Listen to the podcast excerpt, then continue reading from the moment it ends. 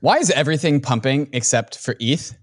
ETH got its BlackRock filing for a spot ETH ETF, and then ETH went up 8%, but then Solana went up 25%. You know what else has pumped in the last two weeks? Avalanche, Chainlink, Thorchain, Illuvium, Polygon.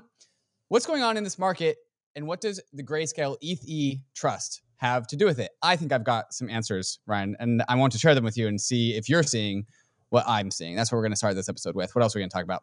Yeah, that's the first take. The second take is uh, going to help you, David, because that sounds like a little bit of cope, my friend. Yeah. and we've got some uh, lessons from Udi for ETH holders like you on how Perfect. to cope. And then we've got exactly a meta question here. For. Well, so the question is: Are uh, is the Ethereum community? Are we the maxis now? That's mm. the discussion point I want to have with you. Also, a take from me why I think that bull markets are more dangerous than bear markets and what to do about that, how to survive. So we got three takes of the week. All of these takes brought to you by our friends over at Linea. Linea is a new ZK EVM rollup. They've got a voyage going on right now. Six weeks, 10 waves, 10 core tasks, optional bonus tasks. You can choose from over 60 DeFi apps to engage with and collect your experience points. Join the voyage. There is a link in the show notes to go explore this exciting new rollup. All right, David, the first take. Why don't you answer the questions for me? Okay. So, why is everything pumping except for ETH right now? What about my bags, David? I think everyone who is paying attention to markets has noticed some sort of trend. Uh, ETH, the Bitcoin ETH ratio is down bad, like it's ETH down bad versus Bitcoin. Uh, and then a lot of the down the market cap alts have really, really pumped, notably Solana. Uh, and I want to start off this take with a metaphor here of uh, have you ever played craps before, Ryan? Uh, I've not played craps. I've I've watched craps being played on uh, mm. TV. So like you know, um, um, The Hangover comes to mind. That's what that's what I'm looking at. I'm looking at a craps table, and I'm you know playing with uh, Zach Galifianakis at the crap at the craps table. Yeah. What, what, so tell me how this works, though. Okay, so craps is a pretty fun game because you you have chips like all games, um, and your chips can either be on or off the table. And if they are on the table, they are on the table in a specific way. I think of all games in a casino, craps is probably most like the stock market or the crypto market, where like you can place your chips on like the ten or the seven or the or the four or certain combinations. Um, but they're on the table or they're off the table. And if they're on the table, they are at risk. There are also you, you can have like gains as well. So if you put your chips on 10 and a 10 gets rolled, you get money. If you put your chips on 10 but a 6 gets rolled, you don't make any money, but you also don't lose any money. And then there's also like the certain roll of the dice where if you a roll the dice, and then everyone who has chips on the table, they all lose money. It's a little bit like a stock market. It's a little bit like an economy. So it's a multiplayer game. It's not just like one. It's a multiplayer game. It's well, it's it's it's multiplayer versus the market. So it's players versus market. Yeah. It's now in craps, uh, the, the, house always wins, though, right? Okay. Well, so, in the casino, the house always wins. Yeah. Okay. Yeah, yeah. yeah, okay. So this is kind of my take for what is going on in the market. This is the phase in the market in which players are placing their chips on the table. I think we all have gotten this bullish sentiment in the last two weeks or so, probably sparked by the realization that a spot Bitcoin ETF approval could be imminent. And everyone kind of realized, like, oh, I'm I'm off sides. I have chips off the table and I need to put chips on the table. So everybody crowds around the craps table? Right, because I think that at some point the bear market has concluded. People are tired of being bearish, and they see the bullish catalyst ahead, and they're like, "Oh, it's time to re-enter the game. Where am I going to place my chips? Am I going to play my chips, place my chips on the four? Am I going to place my chips on the on the five, on the ten? Where am I going to place my chips? And I think this accounts for one of the big uh, reasons as to why we've seen so much appreciation downstream of the market, sub Bitcoin and Ether, sub the blue chips. Uh, and this is where people who have have pulled their their stable coins out of the market and are now deploying stable coins, aka chips, into the market. People have decided where they want to place their bets. Solana is the clear winner here. Hmm. And I don't mean to say that like, oh, people are just betting on Solana and it's not really it's not really supportive of their fundamentals.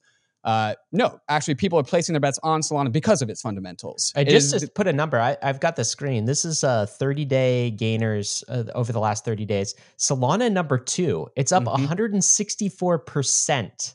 You're saying a lot of players are putting their uh, their chips on the Solana um, square.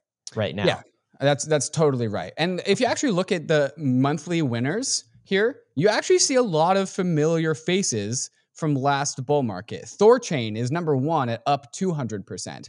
Solana on the 30 day up 150%. IMX 120%. Illuvium 110%. Remember PancakeSwap on Binance Smart Chain Yeah. up 100%. Chainlink 95%. Avalanche 85%. Polygon 83%. These are familiar faces. You know all of these names. These are names from the 2021 bull market. So my take here is that there's actually no new money coming in. It's people, it's us, crypto people that have been around for the bull bear market who have decided that is now time to take their chips that were off the table and place their chips on the table. And so this is the market telling you of these uh, winners here who they think has built the most during the bear market. But it's not new money. There Yeah, no okay. new buyers here. So so I get that point. So but this still doesn't answer the question, which is why is everything why are all of these other things pumping and why isn't ETH pumping? I would have expected it to also be part of the the chips that even the internal uh, I guess casino is is is bidding up and it's not happening. This Right. is this is my meme for you, David. This is David waiting for ETH to pump. This is the classic uh, kid in middle school with like the veins popping out, just like holding in a fart or something else. Uh, that's what you look like right now, David. in this, uh, but like, okay, so why isn't ETH pumping Mhm. though? Can you answer that question? So I have two takes on this. Uh, I think ETH was a clear winner in the 2022 uh, bear market year where prices were just going down. ETH was a relative winner. It held strong versus Bitcoin. Uh, alts, uh, Avalanche, Solana, Terra Luna all just got decimated versus ETH. And so people who de- who decided to leave chips on the table, if they had their chips on ETH, they left it there. Hmm. And so people who pulled their chips out of the table, one of the like Avalanche, Solana, you know, down 95%, they got their chips pulled. And so when the chips come back, people have there's less chips to come back to Ether than there are on the downstream alts, right? People went risk off due to high interest rates. So that, that's what kind of my first take is that like people that had their chips on ETH left them on ETH. And now that we are seeing a, uh risk on phase of the market, people are going downstream. That's my first like kind of qualitative argument. But I think Ram Ahluwalia here, previous bankless guest, has a much more concrete argument, which is again, why is ETH lagging? Well, actually, because people are buying the Grayscale ETH E Trust before buying spot ETH. So the Grayscale ETH E Trust traded at like a negative 40%, 30% discount just a few months ago. And that discount is about up to negative 10%. The Grayscale ETH E Trust just absorbed all of this brand new buying uh, pressure that was actually coming from net new money. This is the, these are people that partly crypto natives who are trying to buy crypto uh, ether at a discount, and also if it's going to be the Grayscale Trust, it's going to come externally. And so, the, as the discount has floated back towards NAV, we're like w- within striking distance. This just absorbed all of Ether's buy pressure over the last like month or so, where the So- discount kind of came closer to par. I, I sort of get that argument. By the way, I was one of those those buyers because Hmm. it was very clear to me over the summer that um, ETH E was underrated Right. relative to the price of Ether. So um, this was in retirement accounts, and I, I purchased uh, some of that ETH E. And, and so I think part of that makes sense, but that is only a temporal ph- phenomenon. So Mhm. once the price of ETH E matches NAV or exceeds NAV, then that excuse goes away, David. And there's a lot of other trust products. Like if you look at Link or like um, uh, Grayscale has a Solana trust product. Mhm. These are up like multiple, many multiples over They NAV. are- okay. Have a huge premium over NAV right now, both Solana and Link. Okay, David. So, so I get what you're saying because I was actually one of those buyers over the Mhm. summer. I, I saw this massive discount of uh, ETH E discount to NAV, and I was like, I had some retirement accounts with some dry powder in them, and I, and I went in, and that makes sense. But at some point in time, there will be no discount to NAV for ETH, and Mhm. it'll level off to to zero percent, and then it will start climbing. Okay, and so then that excuse kind of evaporates. That excuse for ETH evaporates. And by the way, if you look at some of the other grayscale trusts, like they have a Solana trust, they have a Mhm. Link trust, for example, those things are trading at massive multiples over NAV. So I don't know if it tells the full story here, but I'm a patient investor. Okay. Uh, maybe I'm dealing with some cope right now. I don't know if, if you are, David, but I'm a patient investor. I know how these markets uh, generally play out. But the big question is because a lot of people are saying, okay, Grandpa ETH, yeah, that was last year's like bull case. Uh, it's not going to be the same this year. That was kind of like it's been superseded, right? It's back to our theme from our last takes episode of Ethereum being kind of the the buggy. Right. We got uh, you know the motorized vehicle on the scene, and so Ethereum is legacy tech. Do you think some of this rotates back into Ether, or do you think that is cope? Well, I think this is why I brought up the the idea of the craps table at the very beginning. It is when it, when it's bull market time, it is narrative season people rotate from six to four to eight. It's rotation time. And so there's going to be different narratives that circulate around the bull market that people are going to try and instill. Some people will try and follow, some traders will trade. But yes, eventually there will be a grand rotation back into ETH, and then it will go out of ETH. It'll go further back down the market cap stack. Here's a, a Vance Spencer tweet that I thought was useful, where uh, he kind of just said, illustrated the point that, that I'm trying to, to illustrate here as well, where he just states, it feels like we've come full circle on the narrative. ETH is deflationary. Ethereum NFT activity is picking up. DeFi reflation due to new borrow and supply capital. LST share growing, real world asset narrative in Fuego, ETF in Root. With most of crypto Twitter now rotated into shitcoins, you'll never guess what happens next. So Vance is saying kind of something that I'm I've been saying is that people that had chips deployed them down market cap, down into the altcoin, uh, and no one new really has allocated their chips towards ETH. And so if we understand that there is like this sloshing around of capital from traders and rotators and narrative players, uh, Ethereum, that gas tank is empty relative to the sloshing around of capital elsewhere. Uh, and so if we look at flows, like if we look at diffusion, there the what I'm identifying and what Vance is identifying is there is a a low point of diffusion that capital will ultimately diffuse to back towards ETH. Okay, so I've got two comments on that. Sure. Number one, the first the first is this: um, doesn't this depend very much on what the net new buyers want to actually buy and mm-hmm. invest in? And maybe you could make the case that Bitcoin and Ether are going to get uh, to ETFs that are institutional grade months, years ahead of everybody else. Case, actually. okay, so then so then net new buyers will maybe maybe come from there, but it does depend on what the net new buyers actually want to buy. Mm-hmm. But another, I guess, uh, comment I have for you is, you know what this reminds me of, David, is actually uh, 2020. Mm. Um, in the beginning of the last bull market, except last time it was Bitcoin that took the lead and DeFi tokens and there was like a crypto barbell portfolio strategy yep. at that time which was in vogue uh, a lot of um, eth fading going on. And it was basically all you need are defi tokens and bitcoin. Why? Because you have your store of value asset that is bitcoin the hardest money in existence. We love it. It's bitcoin bitcoin bitcoin right? And you have defi tokens. What does that represent? The future of finance. This is the, capital the assets, banking system. equities, crypto what do you need yeah. eth for eth is right. just gas. Okay so it reminds me a little bit of that trade, that narrative trade that probably lasted for three to six months, I would say, in 2020. Except this time it's Bitcoin, which has seen some inflows relative to its market size, some impressive inflows, mm-hmm. and it's um, Solana taking yep. the lead. Or not just Solana, but it's like good blue chip, I would say, uh, tokens. I mean, we saw the list earlier, right? The, the, the tokens, the 2021 tokens that made it through the 2022 and three, and still have excited and, yeah. communities, right? Yeah. And enthused communities. So it reminds me of of that um, that leg of the the the narrative segment. Um, do, do you think I'm onto something there? Yeah, I, I think that's totally right. People are taking their loose change, their remaining powder, and they're deploying it onto assets that they think are going to be bull market winners one of the themes that I'm noticing in like all of these tokens that have pumped recently, right? Uh, Solana, Chainlink, Avalanche, Polygon. One of them is like, hey, these are old faces of the last bull market, but also people are buying block space again. Mm. Um, people aren't buying Ether, Ethereum, because that block space has already been like purchased, right? That was remained at saturation. So Solana, Polygon, Avalanche, also like Optimism is up bigly. People are buying block space, new block space sellers, cheap block space sellers. Because what did we learn last bull market? So we need block space. We need more block space. And so people are buying cheaper block space and selling expensive block space because that's what we learned last bull market. So, what conclusions do you have from, from this take, David? Mm-hmm. I have I have one big conclusion and one big question that I think everyone in the crypto industry needs to ask ourselves because this bull market catalyst, the Bitcoin and Ether spot ETF approvals, uh, hopefully approvals, that we're assuming approvals, that is awesome. That is great. That's a huge milestone for the industry.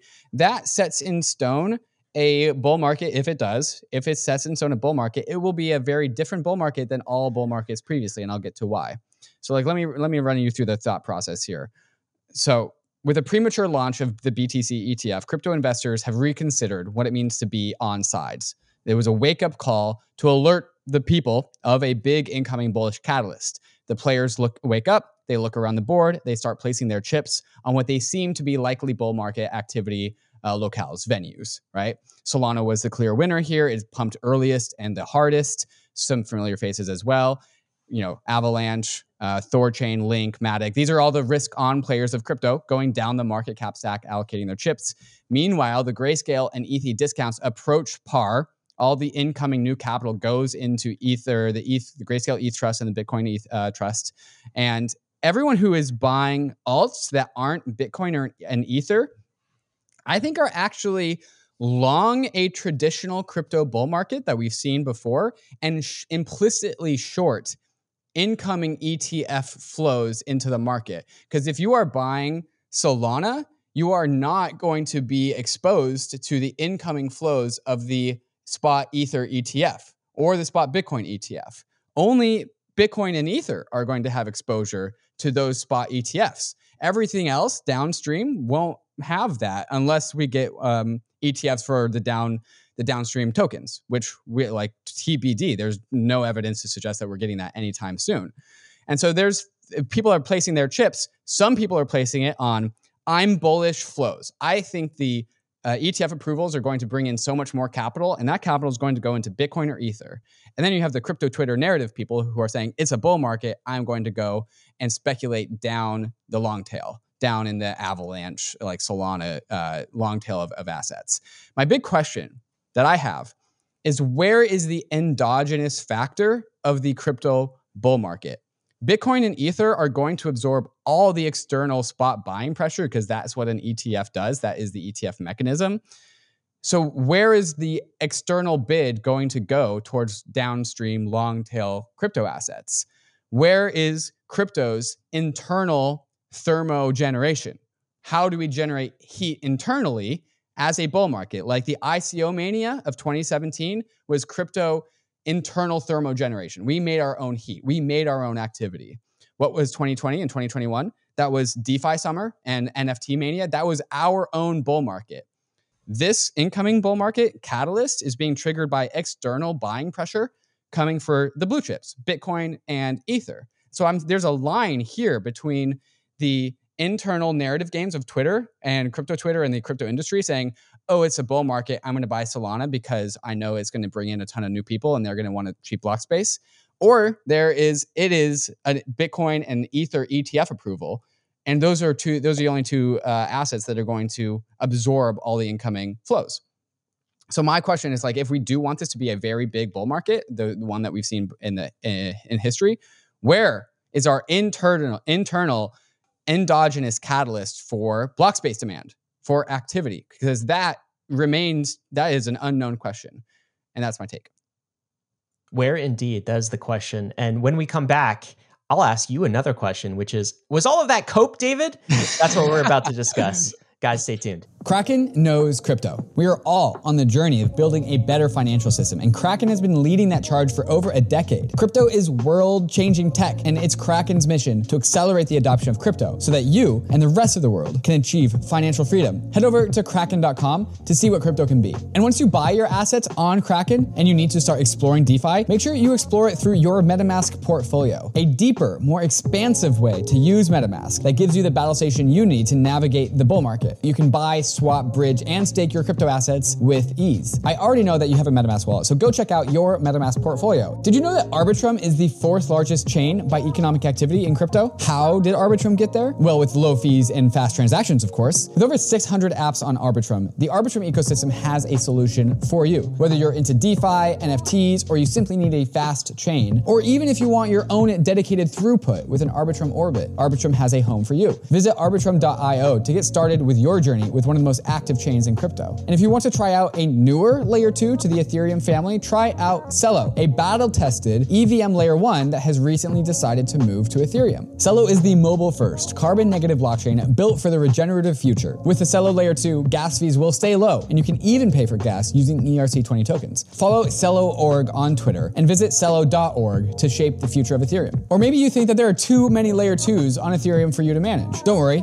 Uniswap is helping all of Ethereum layer 2s fade into the background, as Intents from Uniswap X allows you to seamlessly swap from chain to chain without even thinking about it. With Uniswap X, Ethereum layer 2s become just Ethereum. No chain burdens, just good swapping and optimized execution. Try out Uniswap X by going to app.uniswap.org to get you from asset to asset and chain to chain without thinking. Are you launching a token? Is it already live? How are you managing the legal and tax for providing token awards to your team? Toku simplifies everything about managing token grant compensation, and you can get started for free. With Toku, you'll have access to top notch legal and tax support to handle the distribution and management of tokens for your team. Toku understands every grant structure and caters to every step of the compliance process. Visit them at toku.com slash bankless. And last up, GMX, but specifically GMX V2, offering even faster on-chain trading for DeFi liquidity providers. GMX is a permissionless decentralized exchange that offers perpetual futures and spot trading. Liquidity providers receive 63% of all of GMX's protocol fees, and GMX users get a referral link to lower fees for you and your referrals. Try out GMX V2 now at app.gmx.io. Now, onto the show.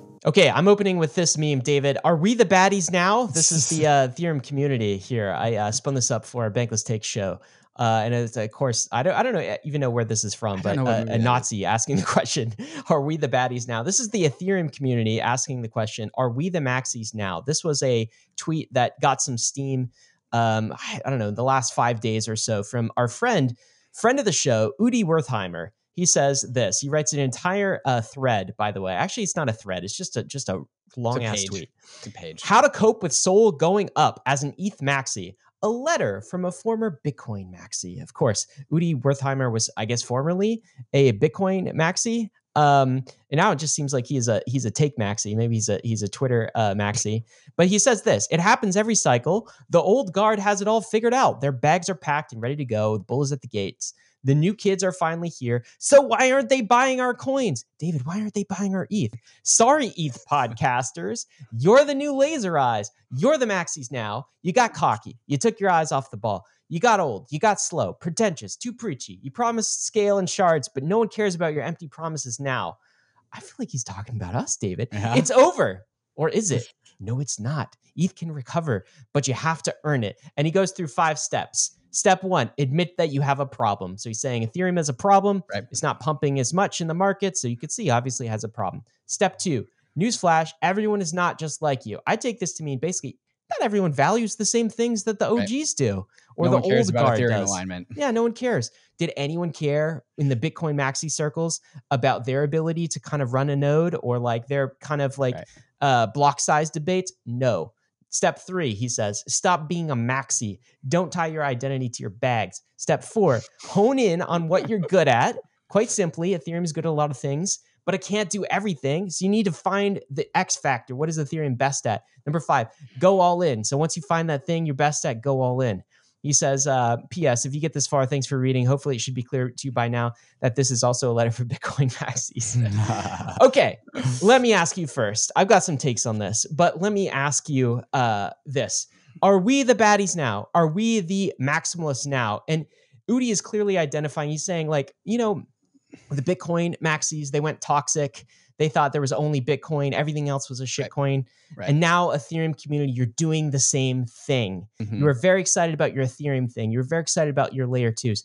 It seems very clear from the market activity over the last 30 to 90 days that that thesis is wrong and you have to capitulate. And the sooner you do it, the better like the the better of a bull cycle you'll actually have. So get on with it. What do you think?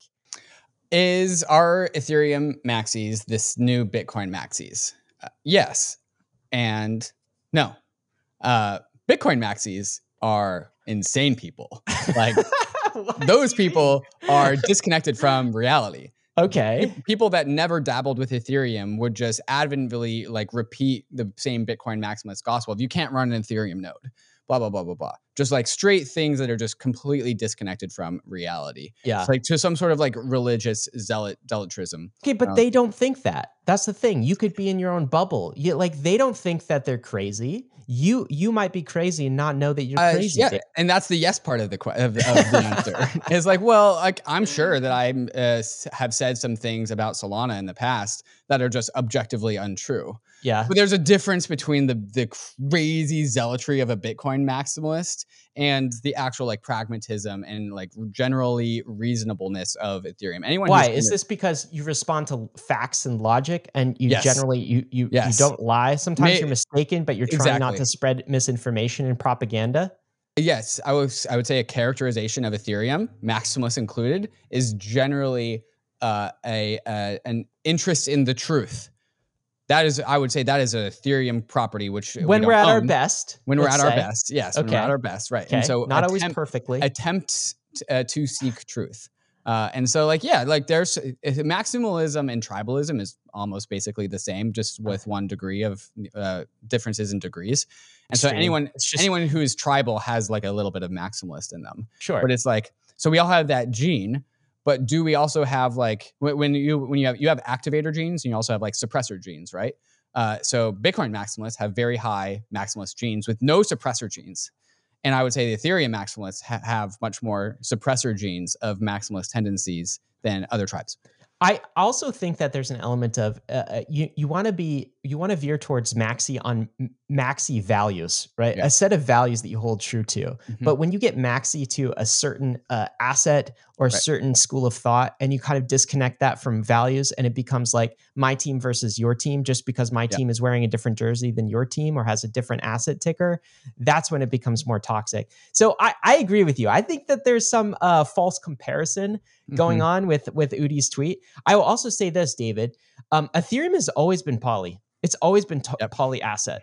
Okay, like that's the purpose. That's why it's programmable. You have these things called ERC20s that are poly asset, whereas Bitcoin has always been it's about Bitcoin. mono that's the only yeah. asset. It's mono asset. I and I also think that um one one thing that people mistake in, in addition to like being mixing up a values maxi with like a, a, a specific tribe maxi having a thesis about a particular set of assets is not being maxi. That's Mhm. called being an investor Right. okay? And there's there's a huge difference. Like i have a thesis i could be right or wrong. The long-term market will show me whether i'm right or wrong. But that's just called like making a bet i guess on a on a slot in the in the crap table and having conviction on that bet i don't think that's being that's called just being an investor i think Right. there's a bit of that um blended in here i have a few other takes on this like so he, here he says this uh, udi says this david admit that you have a problem my big question to you is he right does ethereum have a problem or is this just narrative pump? Like when people see this kind of market activity on the scoreboard, they just assume things. And my take is this is, you can't assume things on the 30 to 90 day. Okay. You have to zoom out and look at long term trends. It's soo- too soon to call that Right. Ethereum's strategy is completely wrong. Like I feel like they're, you're fading it too soon. What do you think about that? Knowing Udi, a lot of motivations for this massive tweet is for tribes to be told that they're wrong. Like Udi is like tribe tribalist, and he Yeah, loves he loves knocking down other people, and he will definitely take that opportunity to do that. He'll he'll always try and take like the Ethereum maxis down a peg because like he's a troll. That's what he is. We're elevating him on this podcast. We're doing the exact thing that he wants to do. He's he's just like it. inflammatory, and so like do do you have a problem? I would say like the biggest if you think that Ethereum has a problem and it needs to be addressed, what is that problem and how do you address it? And if we are taking it from the perspective that Solana is the solution and Solana ha- has the solution and, and Ethereum needs to take a leaf out of their book, the answer is going to be the EVM. Like the problem is the EVM. Sure. It's slow. It's serial. Uh, it's constrained. It's like if Solana has like the But parallel gas markets and parallel fee markets, and Ethereum doesn't. And so Udi is saying that that is how I interpret that. If we want to try and like listen to Udi and be pragmatic here, it's like okay, we need a better VM, so to compete with Solana. And so that begs the question: like, is the Ethereum virtual machine inappropriate for Ethereum and could be better, or is Udi just trying to dunk? And the Ethereum virtual machine is built in a very specific way to be very secure, to match the security properties of Ethereum, and to have all of that just like be de- be de-risked, to not be a threat to the network. Is that appropriate for Ethereum or is that not appropriate for Ethereum? Could we do multi-threaded a virtual machine? How would we do but that? we Like, are, David. That's the thing. We are. That's what layer twos are. You could do you could do multi-threaded, you could do like whatever you want on no, top the- of a okay, layer so two. the Solana side would be like, no, it needs to be on the layer one. But it doesn't though. That that so here's the other thing I think is that not only are people uh, fading Ethereum, people are fading uh, layer twos way too early. Right? I don't know if you saw this uh, tweet from uh, Mustafa Al Bassam. Okay, so imagine if PayPal decided to start running a roll-up sequencer. To just they were just using their existing app and they were Mhm. just posting batches of its transaction data on chain. All right, boom, PayPal becomes a roll-up like immediately. That's all it takes. The PayPal a- app is now a the PayPal app. And I think a lot of people assume that people, you know, that um, new uh, folks that are using crypto are going to enter it the same way we did. They're going to, you know, open up their Phantom wallet or their MetaMask wallet and they're going to create an account and start using the chain. It doesn't necessarily have to happen that way. In Mm. one fell swoop, a company, a side chain like PayPal or any banking system, JP Morgan has a private blockchain with their own stablecoin. If they made that public and started committing transactions with with a sequencer back to Ethereum, they would convert into a rollup, and they get an additional set of auditability by uh, confirming those transactions on chain. Okay, so this goes to like from double entry bookkeeping to triple entry bookkeeping, where you are committing transactions on chain and auditing that in a public way, uh, and you're uh, creating a more trustless system. So that's what can happen. I anyway, I just think the the whole idea of fading layer twos at this stage before we've even seen the um the new set of transact like the new set of opportunities and the new ways these will be built out is uh is silly. Like it's way too early to call it. Um the other thing I want to say is if you are thinking that Ethereum is going to outperform every coin in crypto, like the top 500, Right. you are wrong. That is that is an unrealistic expectation. in the bull market. In the bull market, it's a 250 billion dollar asset. It's not it's not a penny coin. Okay? Mhm. So if ETH goes up 10%, it adds a Solana to its market cap. That's how big it is. All right? So there are tons of higher return assets that you can buy in a bull market. And people should have fun with that. If they're playing the craps game, they're playing the casino, right? You've got these whale cha- that take a lot to move, these whale assets like Bitcoin and Ether. Of course, you're going to get higher multiples down the stack. You have to ask yourself, what's your risk reward appetite, right? I don't think anybody, uh, at least you know, who, who is an ETH advocate, thinks that Ethereum is going to be the thing that soaks up all of the the market cap for all of crypto, like forever. Like that's not the thesis for Ethereum. So that's another thing is I think that there's uh, some unrealistic expectations. And the last thing I think is wrong with Udi's thread is he seems to think that um, the Ethereum community is like bitter about this right. and like Yeah. angry about it. Right. It- it- he's presenting a narrative that a very small minority of Ethereum is representing. Well, I think there are some. And I think that I, I don't want to completely discount this because you'll Right. always find You'll always some find true ETH maxi on Twitter who just hates this and is not honest and all of these things. Okay. Um, but I think this in general if you are a person who is bitter and angry every time someone else's coin, a coin that you don't hold, goes up in price, you're to have a really bad time in yeah, crypto. that's- the bull market's gonna suck. it's to You're gonna lose money. So this is where like comparison is the thief of joy. You know, Uh-huh. we did that Morgan Housel episode earlier this week, and he just brought some timeless investing tips. And like one of them is how to be happy. And the way you are happy is you don't envy somebody else's gains. Okay. Like if you're buying ETH, you're buying a lower um, risk asset. I would say from a risk adjust, adjusted basis, it's one of the best assets that you could buy, but it doesn't mean it's going to pump as much as all of the other assets. So don't be envious. Don't be don't start comparing with someone else's portfolio who does because you'll follow that t- trail from Link and Solana and then you know you'll be bidding on like the next meme coin, the next Pepe Frog meme coin, and then where does that get you? Right. So uh, yeah, that's another thought I have as I was uh, you reading about this. Mhm. I have two takes to round out this section before we go on to the last. I thought Santiago summed this up nicely when he put out this tweet. There are two kinds of people those that celebrate the success of others and those that can't stand it. Be the former. just good. If you are not zen as you go through this bull market, your brain is going to be fried by the end of it. So like practicing mindfulness and appreciation uh, is is a good thing.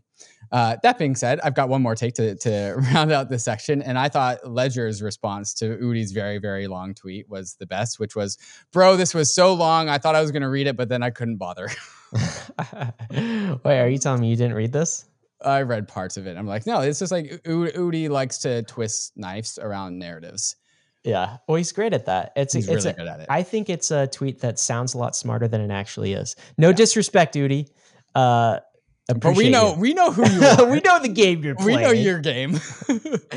All right, last take. You ready for it? yeah, hit me. David, I think the bull market is more dangerous than the bear market. And I expect you're going to agree with me on Yeah. this, okay? And the reason is I can try I- I not to said- if you want. I've I've said I've I've seen firsthand that bull markets are more dangerous than than bear markets. And that that what that means is that's when an investor, that's when I have made all of my mistakes. Hmm. I don't generally make mistakes during the uh, the bear market, right? Because what the only mistake you can make during the bear market is you capitulate. You sell assets that Right. you know you you lose your conviction, and that's never been a problem, at least for me. Where I see the crypto natives, which is what you you were arguing for in the in the beginning, which is everybody playing this market right now, they're all still crypto natives. We don't have that um, exogenous source of capital coming in. So I'm talking to the crypto natives here.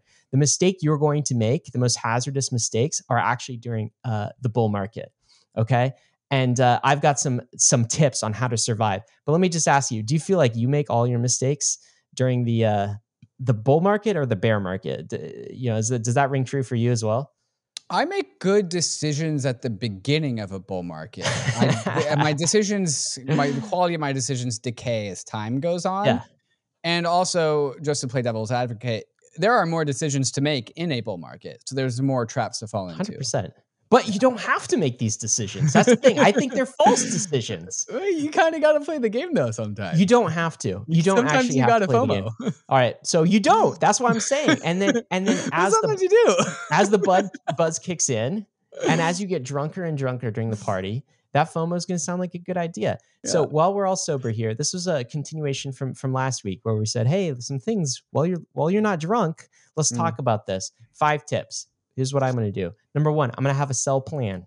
Okay, I think David, people forget to uh, they remember to dollar cost average in. At least sometimes they do. They forget to dollar cost average out. And sometimes they, instead of forgetting to dollar cost average out, they actually accelerate their DCAing in. yeah, exactly. I mean, you know, if you're do- DCAing into you know good assets, I think that makes sense. Anyway, have a sell plan. But one tip on that: don't sell everything. Don't sell everything. Yeah. Would be my tip. Uh, hold on to some things.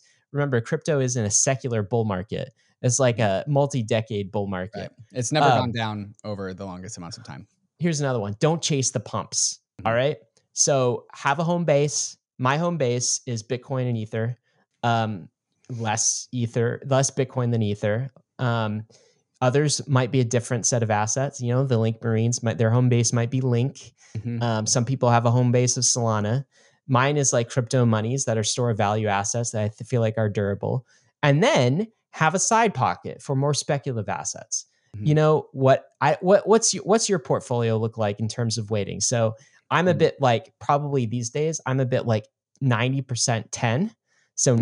90% of my like crypto assets are just hold long Yeah. term and then 10% is kind of uh, play money how do you Mhm. do things I'm about, uh, no, I'm more degen than you. So I'm anywhere between like 75 and 80 to 25 to 20. okay I play. but it's still not play. crazy I play craps. i mean some people flip that and they have like 10 to 20% on the home Right. base and then My they have first 80%. bull market, I was like 90%. No, No I, was, I, was a. I was 100% play. I was 100% no play. judgment no judgment And But it worked. And then it didn't work. well, but the one thing I'd, I'd say to you, right? Like, uh, if you're playing that game, Uh-huh. that's a game you can play. Right. Rotate those profits into home base, though. Again, back to number one, have a sell plan. Right. So don't just like roll with it. I think you got to rotate those assets into uh, safer things. Number three, David, why don't you say this one? Because I know you feel it more passionately than me. Number three, set aside taxes. when you swap assets, you are incurring a taxable event likely because probably that asset went up. Uh, so that means that you owe somebody else, the IRS or your respective tax agency, whatever country you live in, you owe them money. So if you keep your chips on the table, but you are accumulating a bill, that is risky and that can get you wrecked. Yep. I, I love that you were the one to say this, David. That's so good. why? So, I you, think you're, you're, if you're gonna say you that, know you have to say why. why. I think everyone knows why. It, you know, people can infer if they don't know us well. Um, but my advice is record your tax obligations as they're incurred, not at the end of the year, because they can uh, they can Mm-hmm. Right. mount up. That bill can You go. don't Set, estimate them in your head. Don't have a paper Yeah. paper tax bill in your head. and just set some stuff aside as you go. Um, the four we already covered, which is don't compare with other people, and then fifth is something we talk about so often on Bankless, which is choose your character class. So Mhm. as you This is mostly for first cyclers, I would say. For new newer people, older people generally know what their strategy is. I think people switch into things. Like you said, your first cycle, you were probably like narrative trader, right? uh-huh. And gem hunter. That that was your uh, Pump those were your dual perhaps? character class. Pump follower a little bit. Um, now you've become more a long term investor plus some narrative trade on the side, Yeah, right? So yeah, you've yeah, a- reallocated your skill points. Yeah. I think this goes for new investors and old investors alike. Like you can just reallocate your skill points, but it's you got to play play to the strengths of your class. I would Mm-hmm. say pick a lane. Don't try to like jump all over the place. This week I'm a trader. You know, three Right. months from now I'm in, like and now I'm stacking. right. Like it just doesn't work.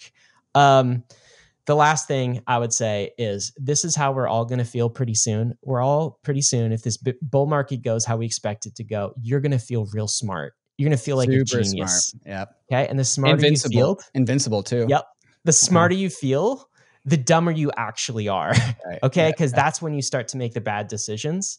The Um, smartest thing that you've done, bankless listener, is stick around during the bear market. Every further decision that you make over the next year will be dumber than that decision. 100%. I want to take you you guys back if you're listening now. Go back to January 2022. You know who the smartest people in crypto were at that time? I'll give you three names. Do Su Zhu, SBF. These guys SBF were so geniuses. smart, bro. He was the boy genius. People were getting tattoos of Do Kwon's chain Right. on their arms. Oof. Okay? You could not win a Twitter battle with these people. Right. They they would absolutely swarm you. It was like these were the pedestal. These were the smartest investors of the bull cycle. We know how that ended. Right. You just be a humble investor with a bull market plan. Mhm. That's the advice. Those are the takes. Be- we should end become smarter in the bear market when the assets are cheaper and all of your friends don't care. That's Yeah. the time to be smart. And sadly, you kind of have to keep it to yourself because no one's interested. Which means Take you get all the gains. Take it from Eric Voorhees too. There's a bonus tweet for you, David. Don't try to 100x in one cycle. This is horrible advice. so he's he's responding to someone who is Mm-hmm. like, if you're not rich, you can 100x this cycle. And Voorhees is like, don't do that. Don't do that. You don't have to do it in all in one blast. We've get multiple cycles at this thing. Mhm. Uh, so we'll end there. Guys, this has been Bankless Takes. Briston disclaimers. Of course, you got to know crypto is risky. You could lose what you put in, but we are headed west. This is the frontier. It's not for everyone, but we're glad you're with us on the Bankless journey. Thanks a lot.